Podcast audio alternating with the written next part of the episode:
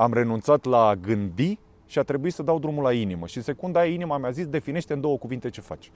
Și eu fac capacitare individuală.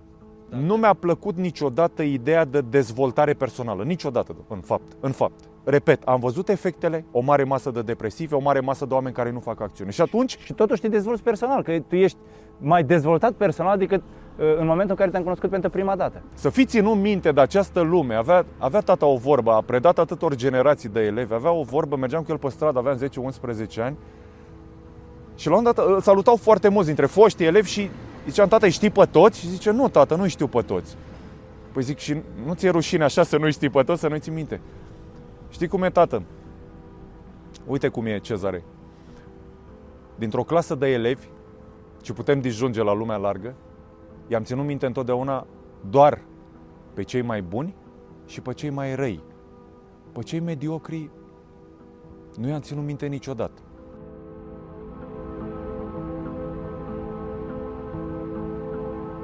Numai, de, numai din cauza ta filmăm acest interviu afară, să știi, ești vinovatul principal că în iarnă mă ții afară lângă lac și degerăm de frig. Cum îți argumentezi calitate de businessman? Exact prin dislocuirea materiei. Pur și simplu. Economia, din punctul meu de vedere, traversată de persoana mea, este o știință fără obiect de activitate. Ea este parte din ficțiunea generală care ne înconjoară. Sistem, președinte, im, steag, economie, debit, credit, bancă, monedă. Și cumva, ficțiunea centrală, religie, ficțiunea centrală a trebuit întreținută de tot felul de ficțiuni secundare. Economia e una dintre ele. Mie nu-mi convine la momentul actual, mie personal și este o opinie personală, ce înseamnă și cum funcționează economia. De aceea, reinventez businessman. Dacă te-ai reîntâlnit cu tine la 18 ani, ce ți-ai spune? Ce sfaturi de business ți-ai dat? Ce sfaturi de viață ți-ai dat? Ce ți-ai spune ție la 18 ani? Să anulez gândirea. Unu, doi la mână, doi la mână, să fiu mult mai nebun și să bat cu nebunia aia frumoasă de acum tot conservatorismul care era impregnat pe carnea mea.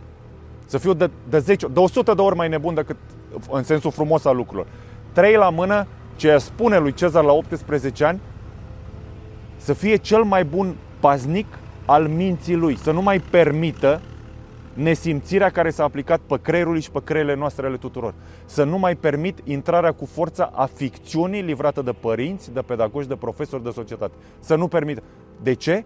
Aș fi ajuns mai devreme la, la cele două uh, aver, la cele două uh, părți ale monedei, la, aver și la, la succes și la fericire. Asta pe care le invocăm noi tot timpul. Uite, pe mine m-a ajutat speakerii motivaționali. Ce părere ai tu despre speakerii motivaționali? Sunt cei mai buni din lume apropo de consistența informației pe care o livrează. Au fost dintotdeauna cei mai buni. Începând cu Carnegie, la sfârșitul secolului XIX până astăzi. L-am vizionat pe Tony Robbins live, tot respectul. E un rockstar. Sub 0,01% din sala de 12.000 de oameni de la Excel Center, unde l-am vizionat, fac și acțiune cu ceea ce audiază. Că aici e, aici e anularea gândirii despre care eu vorbesc. Dacă n-ai reușit așa cum ți-a zis Doamne, Doamne, la prelegerea de duminică să împași creierul cu inima până acum, ai ratat o bucată mare. Dar dacă te-ai dus la motivațional, la acești evanghelici, da? măcar trebuia să fi luat de acolo ideea de acțiune, da? Dacă tu doar ai luat informația, te-ai culcat pe pernă cu ea, sigur ai coșmaruri azi. Mari de tot. Mari, mari de tot. Trebuia până în ziua de astăzi, conform cu ce consistent au livrat acești oameni, cu bună intenție, din România, din afară, ca lumea asta să fi fost fericită. Au avut sute de milioane de clienți, sute de milioane de ascultători, mii, zeci de mii de podcasturi, de filmări, de... Nu s-a întâmplat nimic. De ce? Pentru că s-a mințit. Și s-a mințit pe scară largă. S-a spus pe gură ce nu s-a conținut de către vorbitori ani la rând. Care este apogeul? Sau ce, ce prelungire au avut? Tehnocrații. Sistemul e la fel de plin de spiciuri motivaționale în politic, în social, ca și cei de pe scenele specializate în motivaționale. Tehnocrația, în felul în care ea s-a, s-a manifestat, ar fi trebuit să fie un sistem bun. Ar fi trebuit să fie o lume fericită, dar lumea e nefericită. Semn că tehnocrația lucrează doar la distrugere, nu la construcție. Ce sfaturi ai da unui om la 50 de ani care a lucrat 30 de ani ca funcționar public și ar vrea să se reinventeze ca antreprenor? Omul crede mă rog, de bună seamă că e un ratat pe undeva, din punct de vedere antreprenorial vorbind. Tu când spui 50 de ani, spui că mai face doi pași și îl îngropăm. Tocmai asta nu spun. Nu, a, asta știe el. Cel de 50 de ani știe că mai are doi pași și se duce la groapă, are o cruce deasupra, el la minus 2. Tombac, un, un rus, a spus că putem trăi 150 de ani. Cu anumite condiții. Și aici vin eu cu bucată din metodica și teoria pe care o aplic pentru și despre oameni și invoc cele patru elemente. Noi am uitat să respirăm, am uitat să ne hidratăm, am uitat să ne cunoaștem la nivel celular, am uitat să aprindem focul în noi și am uitat legătura cu pământul. Apa, aerul, pământul și focul, plus credința, nu religia, credința, sunt niște resorturi pe care un om la 50, la 60, la 70 de ani, punând strictamente picioarele pe pământ, inspirând adânc, ascultându-și, e cea mai frumoasă meditație din lume, respirația și atât. Bând apă vie, nu apă îmbuteliată. Și mâncând corect, și aici o întreagă filozofie, renaște. Dacă el, corpul meu, îmi dă în fiecare zi, secundă, norma supremă a funcționalității lui, rinichii mei funcționează fără știrea mea. Plămânii respiră fără mine, deși îmi pot controla respirația. Creierul funcționează fără mine. Stomacul digeră fără mine, fără mine. În sensul în care nu-i dau eu directiva. Ficatul procesează. Eu am voie vreodată să mă opresc. Inima bate în continuu. Eu am voie să mă opresc vreo secundă și să zic am obosit, am 50 de ani. Am eu voie? Dacă toate semnele și mă agăs de ce? Mă duc să mă angajez.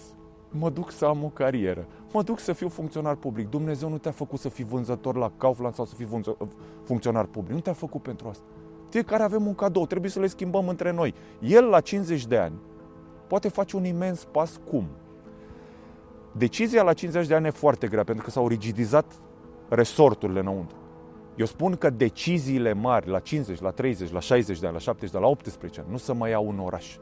Perimetrul urban este un perimetru care dispare. Ficțiunea s-a statutat pe acest oraș. Unde? Avem o șansă la oraș, sunt locuri de muncă la oraș, acolo e viața, acolo sunt banii, minciună. Astăzi când s-au închis toate care reprezentau inima orașului, baletul, teatru, opera, întrecerile sportive, orașul rămâne doar un morman de pietre. Decizia corectă a celui de 50 de ani să ia făcând un pas înapoi sau un lateral, mergând la pământ. Orice om are de construit un mare lucru în viață. Vatra neamului lui vatra de iubire. Ce să-i spune o vatra de iubire unui om de 50 de ani când el are 10.000 de euro probabil pe care a strâns uh, toată viața și Perfect. ar vrea să fie un prosper om de afaceri. Visul... Degeaba îi spun de, va, de, degeaba îi vorbesc în metafore, atâta vreme cât el, unul, nu le înțelege și el ar vrea altceva. Agățarea de reprezentări magistice exterioare ție te duce la moarte. Vrei să fiu sec? Deci agățarea de reprezentări magistice în 2020, 2021, 2300 te duce la moarte, mai repede decât îți poți închipui. Dacă tu ai reprezentări în continuare despre carieră, salariu, angajat, angajator, ies la pensie, pe vechi, ești mort. Poți să scoți singur certificat de deces. Nu te oprește nimeni. Dar din moment ce eu res... și eu am viață în mine, Bun, deci pe scurt ce trebuie să facă omul ăla? Să își ia, 3, dar pe scurt. Să-și ia Sinteză. cu 5.000, cu, din 10.000, să-și ia cu 5.000 de euro și mai puțin, 1.000 de metri pătrați de pământ pe care să-i împrejmuiască cu gard viu, să-și facă un cottage, cum zic americanii, o mică căbănuță din lemn și să-și pună răsaduri. Legătura sau reînvierea legăturii cu pământul îi va da lui fix rețeta de care are nevoie. Căutarea rețetei câștigătoare la 50 de ani a reînvierii în factor extern pe vechi, repet, îl poate sfârși. Și mulți se vor agăța de vechi ca să reziste. Vechiul tocmai moare. Aceasta este soluția pe care o dau tuturor. Mergeți și reconectați-vă cu pământul. Mergeți și reconectați-vă cu elementele esențiale care vă compun. Nu cu reprezentări imagistice. Și poate dacă o să avem ocazia cândva, o să dezvoltăm toată această perioadă și de ce s-a ajuns aici. Crezi că reconectarea asta îți va da inspirația să creezi bani? fă să înțeleg. Deci, practic, mă reconectez cu pământul. Am 50 de ani, mă duc la țară, îmi fac o cabană, încerc să mă reconectez cu pământul, dar eu îmi doresc să fac bani ca să pot să mă reconectez probabil cu pământul la un alt nivel. Nu știu, mai prosper.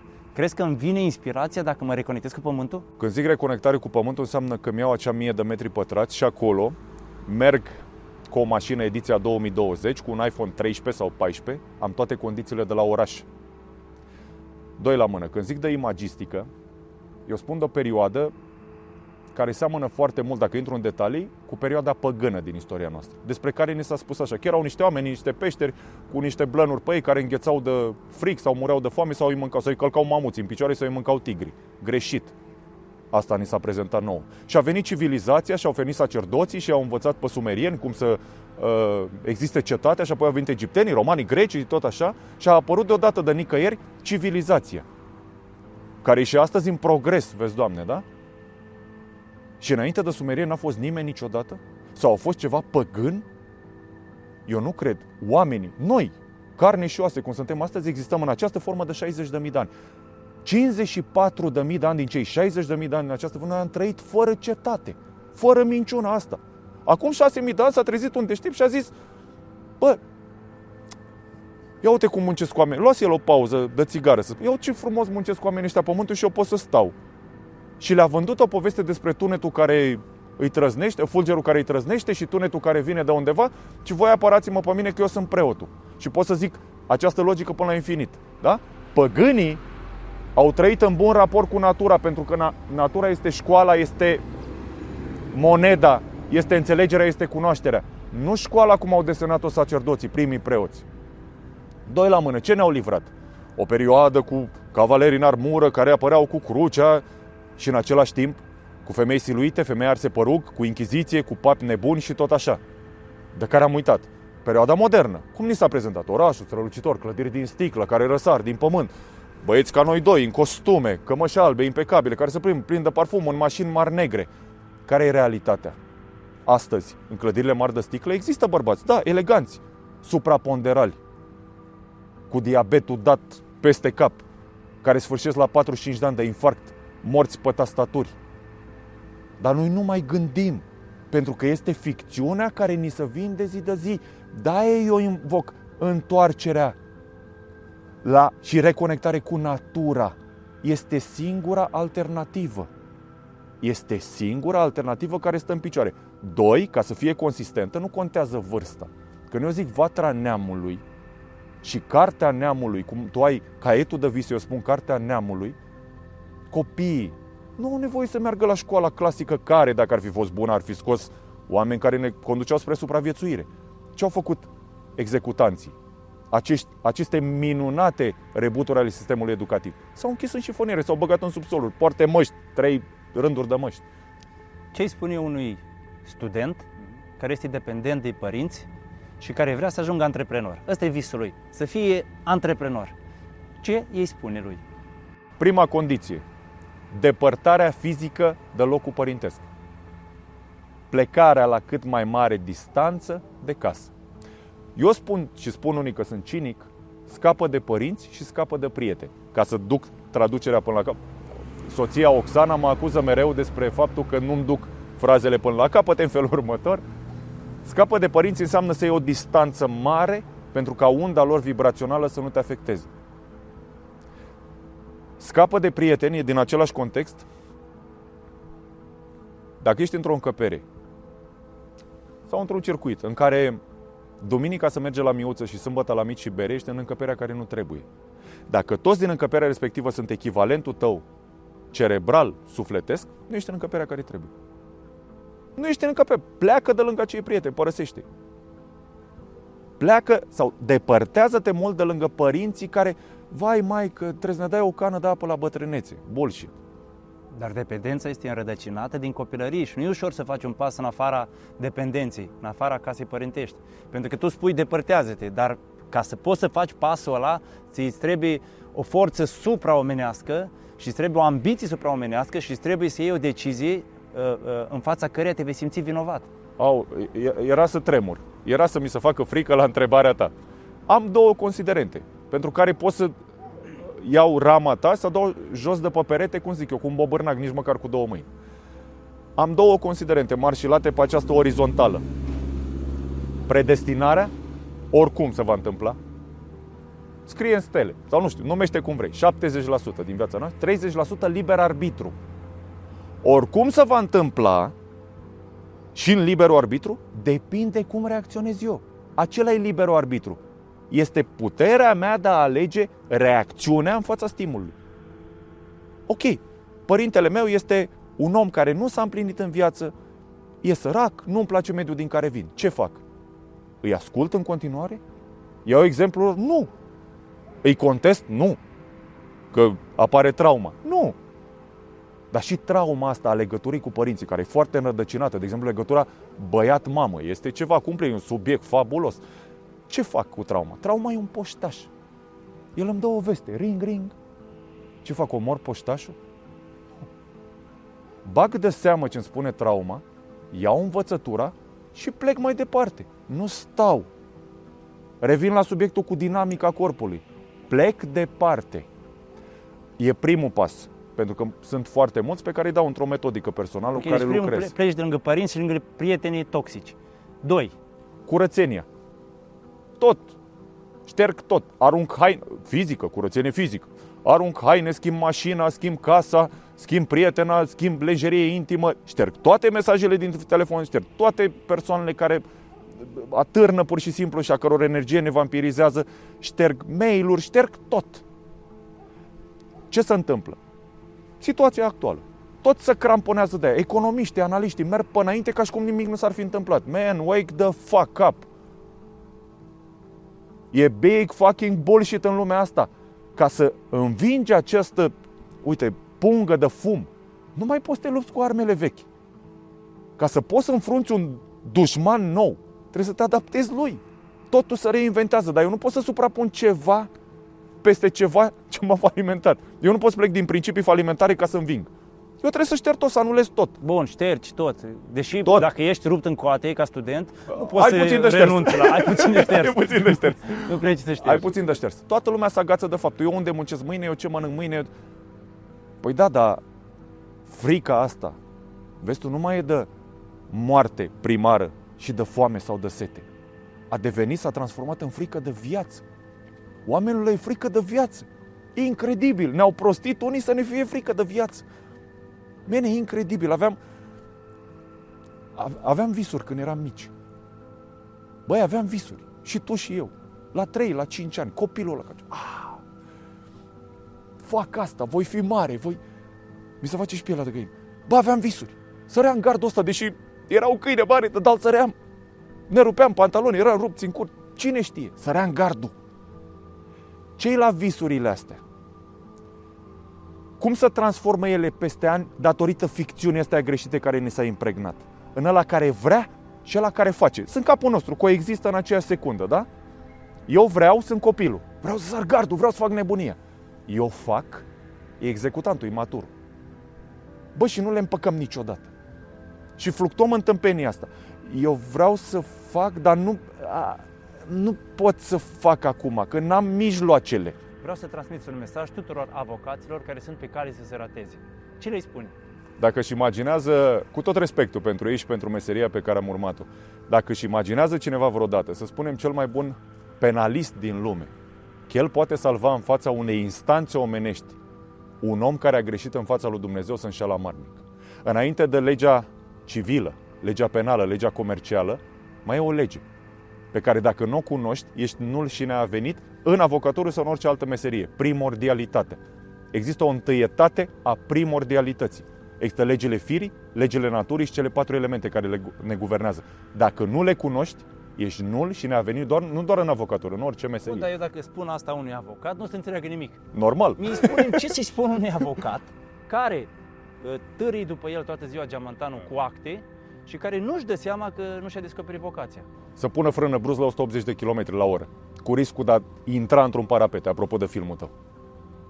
La 180 de km la oră, în culmea carierei pe care am urmat-o. În Big Four. Poate puțin știu ce înseamnă Big Four, să explicăm. Supracontabilitatea lumii. Am lucrat ca și consultant juridic pentru aceste companii. Aveam 180 de km la oră, nu? Lucram pentru companii mari de server, Petrol, Petromedia, evaluări, peste evaluări, client, ne închipuiam cu bani. 185, 190 de km la oră. Și la un moment dat, La un moment dat mi-am dat seama că mi se des- descoama pielea de pe față. Că nu mai puteam să dorm. Că îmi tremurau mâinile. Că nu mai puteam să ridic o ganteră de 10 kg. Că aveam nevoie de alcool.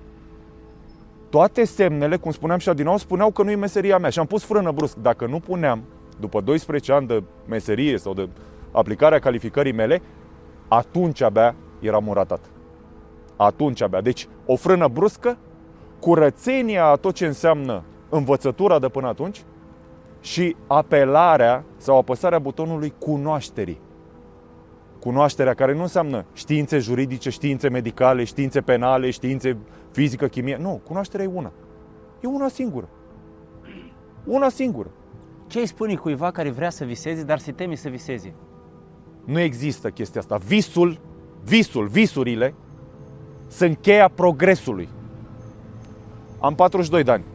Acum două săptămâni m-am dus într-un cantonament cu cei de 20 de ani, într-un cantonament cu artiști marțiali, multe centuri negre și m-am înfruntat fizic. Am venit semi-paralizat acasă, Doamne ferește. Eram albastru pe toată partea stângă, am făcut apărări de baston. Ce am făcut când am intrat pe tatami? Apropo de situații. Pe tatami, în kimono. Eu nu mai sunt cezar cu CNP-ul. Nu. Eu sunt omul din mediul respectiv. M-am dus într-un mediu, abundență, foame, sărăcie, bogăție, nu contează. M-am adaptat. Am încasat, am dat, am încasat, am dat. De ce? Aveam un scop acolo. M-am dus într-un cantonament. Lumea uită scopul care se întâmplă acum. Valorificarea visurilor din copilărie sunt ca în copilărie. Nu este reprezentarea unui trecut în care regret, mamă, ce-ar fi putut face, sau unui viitor pe care nu există. Există copilul care vrea. Când? Acum. Acum fac. Băi, cu orice preț. Nu mai e, știi cum e, aveam o vorbă, fără tată, fără mamă, fără Dumnezeu. Alea sunt vremurile. Care e diferența? O facem doar cu Dumnezeu sau doar fără Dumnezeu? Acum s-a făcut separație. Cezar, cum suporți să fii înjurat? Ai fost atât de mult înjurat și hulit. Cum reziști în fața haterilor? Foarte frumos. E o senzație absolut plăcută. Faptul că ești înjurat, faptul că primești, în ultima vreme, cum am luat eu acțiuni civice, că primești între două și patru amenințări cu moartea sau la adresa familiei în fiecare zi. Faptul că ți se procesează dosare penale pe seama, înseamnă că ești cineva. Să, să fiți ținut minte de această lume. Avea, avea tata o vorbă, a predat atâtor generații de elevi, avea o vorbă, mergeam cu el pe stradă, aveam 10-11 ani și la un dat îl salutau foarte mulți dintre foștii elevi și ziceam, tata, îi știi pe toți? Și zice, nu, tată, nu știu pe toți. Păi zic, și nu ți-e rușine așa să nu știi pe toți, să nu-i ții minte? Știi cum e, tată? Uite cum e Cezare. Dintr-o clasă de elevi, și putem disjunge la lumea largă, i-am ținut minte întotdeauna doar pe cei mai buni și pe cei mai răi. Pe cei mediocri nu i-am ținut minte niciodată.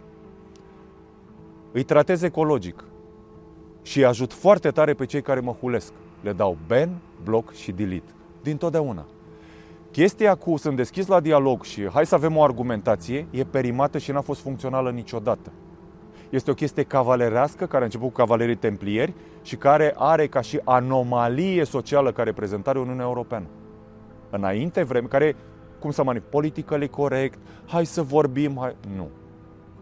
În ce cred eu cu toată ființa mea e stoicismul în care spui și faci. Orice altă formă de filozofie, de bla bla, nu mă interesează. Iar dacă nu ne vom manifesta așa, acum, tot ce știm noi se va dărâma. Există o lume care a abordat această chestie a cavalerismului și a dus-o în extrem. Am trăit în ea și a fost plin de eșecuri. Am vrut să-mi întemeiez familie de trei ori la rând.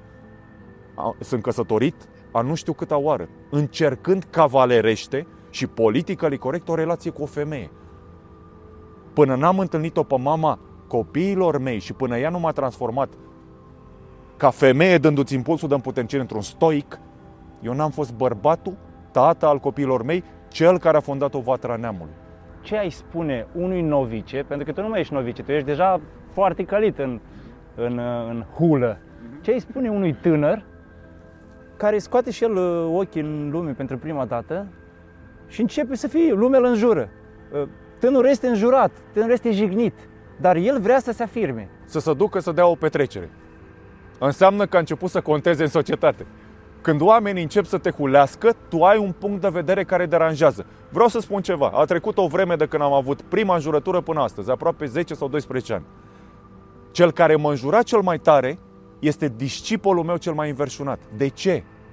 Reacția externă a hulitorului, a celui care înjură, este de fapt o dislocare în el, datorită vorbelor tale, a ceva ce lui nu-i convine.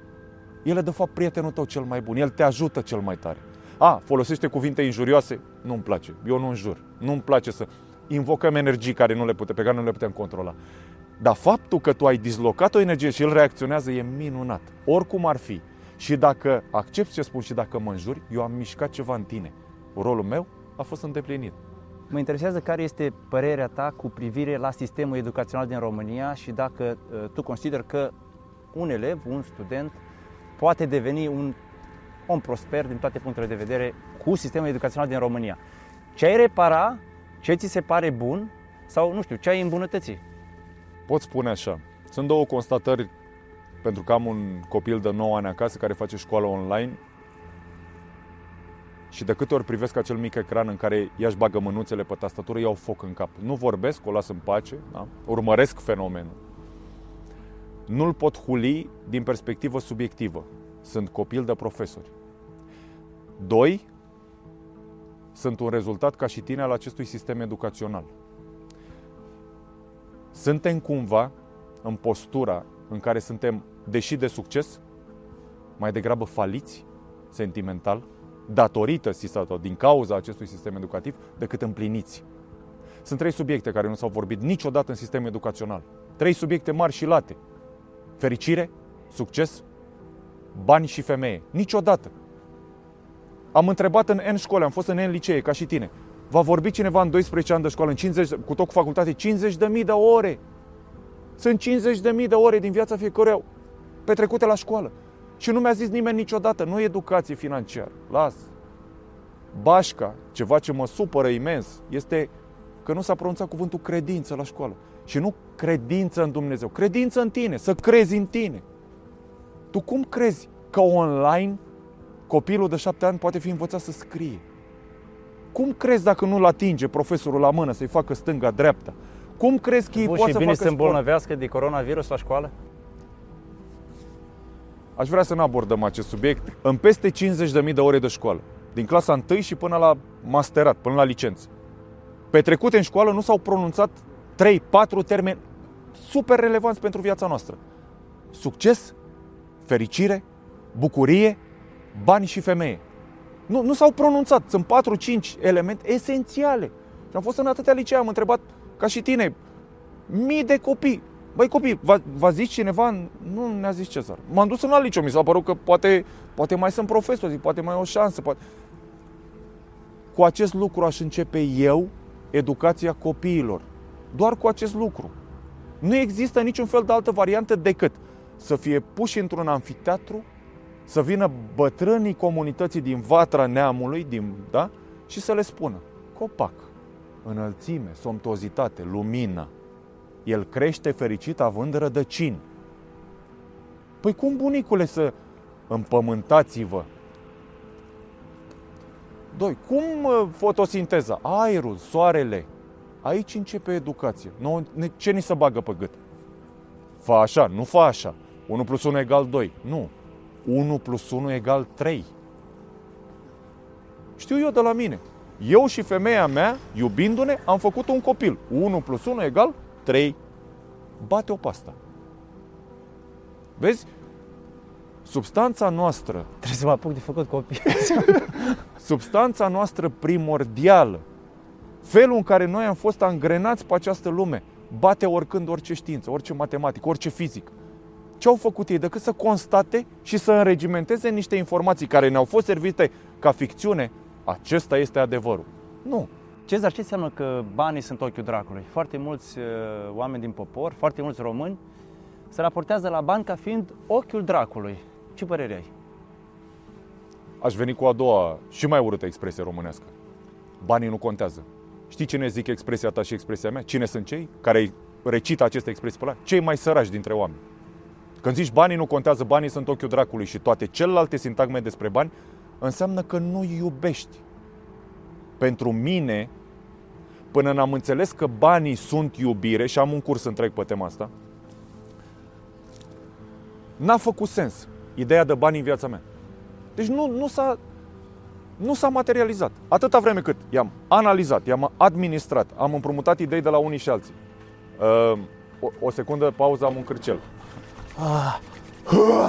Expresiile astea două, completate de multe altele, sunt setul mare definit de speakerii motivațional de care toți știam, uh, din seria limitări, da? Uh, convingeri limitative. Le-au dat și catalogare, da? Ai găsit la apă, mă? Banii sunt o materie inertă. Eu îi dau valoare. E o hârtie tip... Dați-mi o pătră în gheț. De-o, arunc. Roz, e exact ce trebuie. Roz bombon. Ah, Yes. zi, Cezar. Banii sunt o materie inertă. Îți pun o pârghie prin care cel tânăr, cel de vârstă medie, cel în vârstă, poate să acționeze ca să înțeleagă despre bani. Toată viața noastră ne calificăm să cerem bani. Gândește de mici, uite, suntem în Bucovina aici, în Ierusalimul ăsta al României. Bă, ne ducem la Dumnezeu, bă, milogi, în genunchi, Doamne, dăm ceva. Prietene, ești idiot? Dumnezeu te vrea bogat, Dumnezeu nu te vrea sărac. Nu te vrea cinstit și sărac în niciun fel, te-a făcut perfect, autoregenerabil. Din însăși religie ni se implantează convingerea asta și noi plecăm în viață cu ea care se completează cu, cu aceste, cu, cu aceste uh, cu convingeri în plus. Ce trebuie să faci, de fapt? Să inversezi tot tabloul și să zici sunt perfect, sunt autoregenerabil, am un dar pe această lume și eu acest dar trebuie să-l dau lumii. Primul pas, primul gând, prima pârghie despre bani e să dai, nu să ceri. Niciodată după studii, acum în 2020, ducându-te cu CV-ul în, în, în lume și cerșindu-ți de mâncare la un job, nu o să obții nimic. Pentru că acela nu e darul tău dat de Dumnezeu, tu ai alte daruri. Tu ai alte daruri. Asta, trebuie, asta e pârghia. Dă lumii și lumea te va plăti înapoi în greutatea ta în aur cu o singură mare condiție. Să faci excelent ceea ce faci, să livrezi excelență către lume. Ești un om bogat? Cel mai bogat din lume. depinde, ce, depinde ce înțelegi prin bogăție. Uite, hai să spun bogăție. Că la un moment dat am zis, bă, câți bani sunt în lumea asta? Pentru că eu la un moment dat am zis, vreau toți banii din lumea asta, nu? Copil fiind ca și tine. Ca orice om. Bă, câți bani vrei? Toți. Nu vreau atâta sau atâta sau atâta. Și m-am dus la prima bancă a lumii, știi, la Basel, Bank of International Settlement.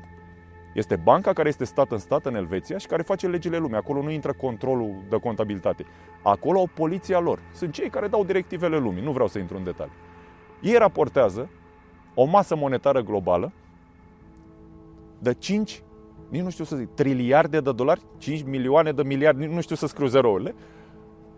Wall Street-ul, pe de altă parte, peste ocean, raportează 80 de triliarde de dolari ca masă monetară. Și am zis, băi, elvețienii spun așa, americanii spun așa, uh, ca să mă hotărăsc și eu ce bani vreau. Vreau 5 triliarde sau 80 de triliarde de dolari. Poți să ne spui câte ceva despre cifrele tale de afaceri, despre business-ul pe care îl ai, cu ce te ocupi, ce faci, ce livrezi? Și, mă rog, care este rețeta ta? Că ești un om de succes, ești un afacerist uh, de succes, cifrele o spun, uh, cu ce te ocupi? Sunt Cezar Ionașcu și fac capacitare individuală. Astea două cuvinte simple mi-au fost cerute de inima mea. Am renunțat la a gândi și a trebuit să dau drumul la inimă. Și în secunda aia inima mi-a zis, definește în două cuvinte ce faci. Și eu fac capacitare individuală. Da. Nu mi-a plăcut niciodată ideea de dezvoltare personală. Niciodată, în fapt. În fapt. Repet, am văzut efectele, o mare masă de depresivi, o mare masă de oameni care nu fac acțiune. Și atunci... Și totuși te dezvolți personal, că tu ești mai dezvoltat personal decât uh, în momentul în care te-am cunoscut pentru prima dată. Nu vreau să fac comparație între dezvoltare personală și capacitare individuală. Pe ce pârghie să sprijină capacitarea individuală? Pe vocație aplicată. Deci, refuz toată ficțiunea, refuz toate științele, toate studiile, toate diplomele, tot sistemul și plec de la lumina din tine, de la vocația ta, pe care o identificăm împreună într-o metodică pe care am pus-o la punct, care e mai degrabă, care aparține unei garnizoane rusești, nu americane, e mai dură, dar scoate din tine untul. Și vorbesc aici de o comunitate de peste 10.000 de oameni care au cumpărat ceva de la mine, un înțeles, un, un curs. o, o consultanță și care toți, fără excepție, s-au transformat. Și câți bani câștigi anual, Cezar? Sunt mai multe surse, în primul rând. Așa, din și din Deci, în primul rând, sunt mai multe surse. În momentul când tu pui totul unilateralizat, indiferent de ce meserie sau ocupație ai avea, nu faci bani. Una sunt riscurile, doi la mână, nu știu, atacurile, trei la mână, tot felul de, de riscuri. Adică, pe românește, să nu pui toate ouăle în Pune același într-o- coș. Exact. Și e o vorbă foarte înțeleaptă chestia asta. Adică, între timp, apropo de surse de venit, sunt autor de carte, autor de cursuri, sunt coach pentru oameni care vor să se capaciteze, sunt părinte cu normă întreagă, țin speech sunt activist social. Toate Pentru, Și și, am- pentru și am că un ai bre- spus că și am ești un bre- activist și- social. Spune și mie, pentru ce militezi tu? Pentru copiii mei. Vreau să-i văd trăind într-o lume mai bună și fac orice pentru asta. Și de ce pentru unii uh, pare că ești un gică contra? De ce, ce le spune? Păi poate contra mea e cea mai bună variantă dintre toate. Din acest gică contra, mi iau contra care îmi place și eu trăiesc în lumea mea. Pur și simplu, eu e, am vorbit de liber arbitru. Eu am ales să trăiesc într-o lume mai bună decât cea pe care mi-o livrează autoritatea. Este alegerea mea. Nu o sfidez, nu încalc regulile, nu mă înfrunt cu ei pentru că n-am de ce. Dincolo, dincolo, e o părere care e păzită armat. Ce îi spune unui om care vine să-ți ceară un împrumut, dar tu știi că nu ți-l va returna la timp înapoi? Am făcut-o de foarte multe ori și am precizat acest lucru. Poftim banii ăștia, nu am nevoie de ei înapoi. Am învățat-o târziu, dar am învățat-o. De ce? E cea mai frumoasă glumă din lume, o știe toată lumea, cu Ițic și Strul, da? Pe Wall Street, Ițic falit, venit din Israel, aterizat în New York, auzise că Strul are o mică, uite că toți suntem în domeniu, o mică întrepriză cu hot dog pe stradă. Strul, prietenul meu, ne vedem după 40 de ani. Sunt falit. Am copilărit împreună în Herțilia. Mă știi, părinții noștri au fost, împrumută-mă, te rog, ca să trec strada. Strul și-a mătu- măsurat vechiul prieten așa din priviri și zice, Ițic, am bani, ai dreptate, ai auzit de mine foarte corect, sunt de mare succes, dar nu pot să-ți dau bani. Nu pot. De ce Ițic? Crezi că nu ți dau... Nu, nu, nu e vorba de asta. Crezi că nu solvabil? Nu, nu, nu. Ai ceva cu mine? Nu, nu, nu, nu, nu, nu. Vezi clădirea mare din capătul străzii? Pe care scrie Merrill Lynch? Uite cum e Ițic treaba. Eu am venit aici acum 25 de ani. Cu această gheretă. După o săptămână a venit un domn foarte elegant la mine. În costum. Și a zis să foarte respectos vă salut. Hodogii noastre sunt de mare succes și la noi în întreprindere, aici în capătul străzii. Șeful meu are onoarea și plăcerea să vă invite la el la etajul 84. Ar vrea să aibă o discuție importantă despre hotdogii dumneavoastră. Eu? Cu mine vorbiți? Da. Domnul Thompson vă așteaptă în biroul lui. M-a luat de braț, m-a condus la etajul 84. Bună ziua, domnul Ițic! Vă salut, domnul Thompson. Eu sunt șeful acestei bănci. Suntem aici, în Statele Unite ale Americii, o țară de mare succes, unde toată lumea își îndeplinește visurile de peste 80 de ani. Bine ați venit printre noi! Bine ați venit pe Wall Street, strada noastră! Strada dumneavoastră? Domnul Ițic, vom avea succes amândoi în continuare cu o singură condiție. Eu nu voi vinde și promit solemn să nu vând hot dogi niciodată. Și dumneavoastră promită solemn să nu împrumutați bani la nimeni. Înțelegi strul? Și de atunci, datorită înțelesurile, înțelesurilor căpătate de la domnul Thompson acum 25 de ani, eu nu împrumut bani și el nu vinde hot dogi. Și de aceea ne merge foarte bine amândurora.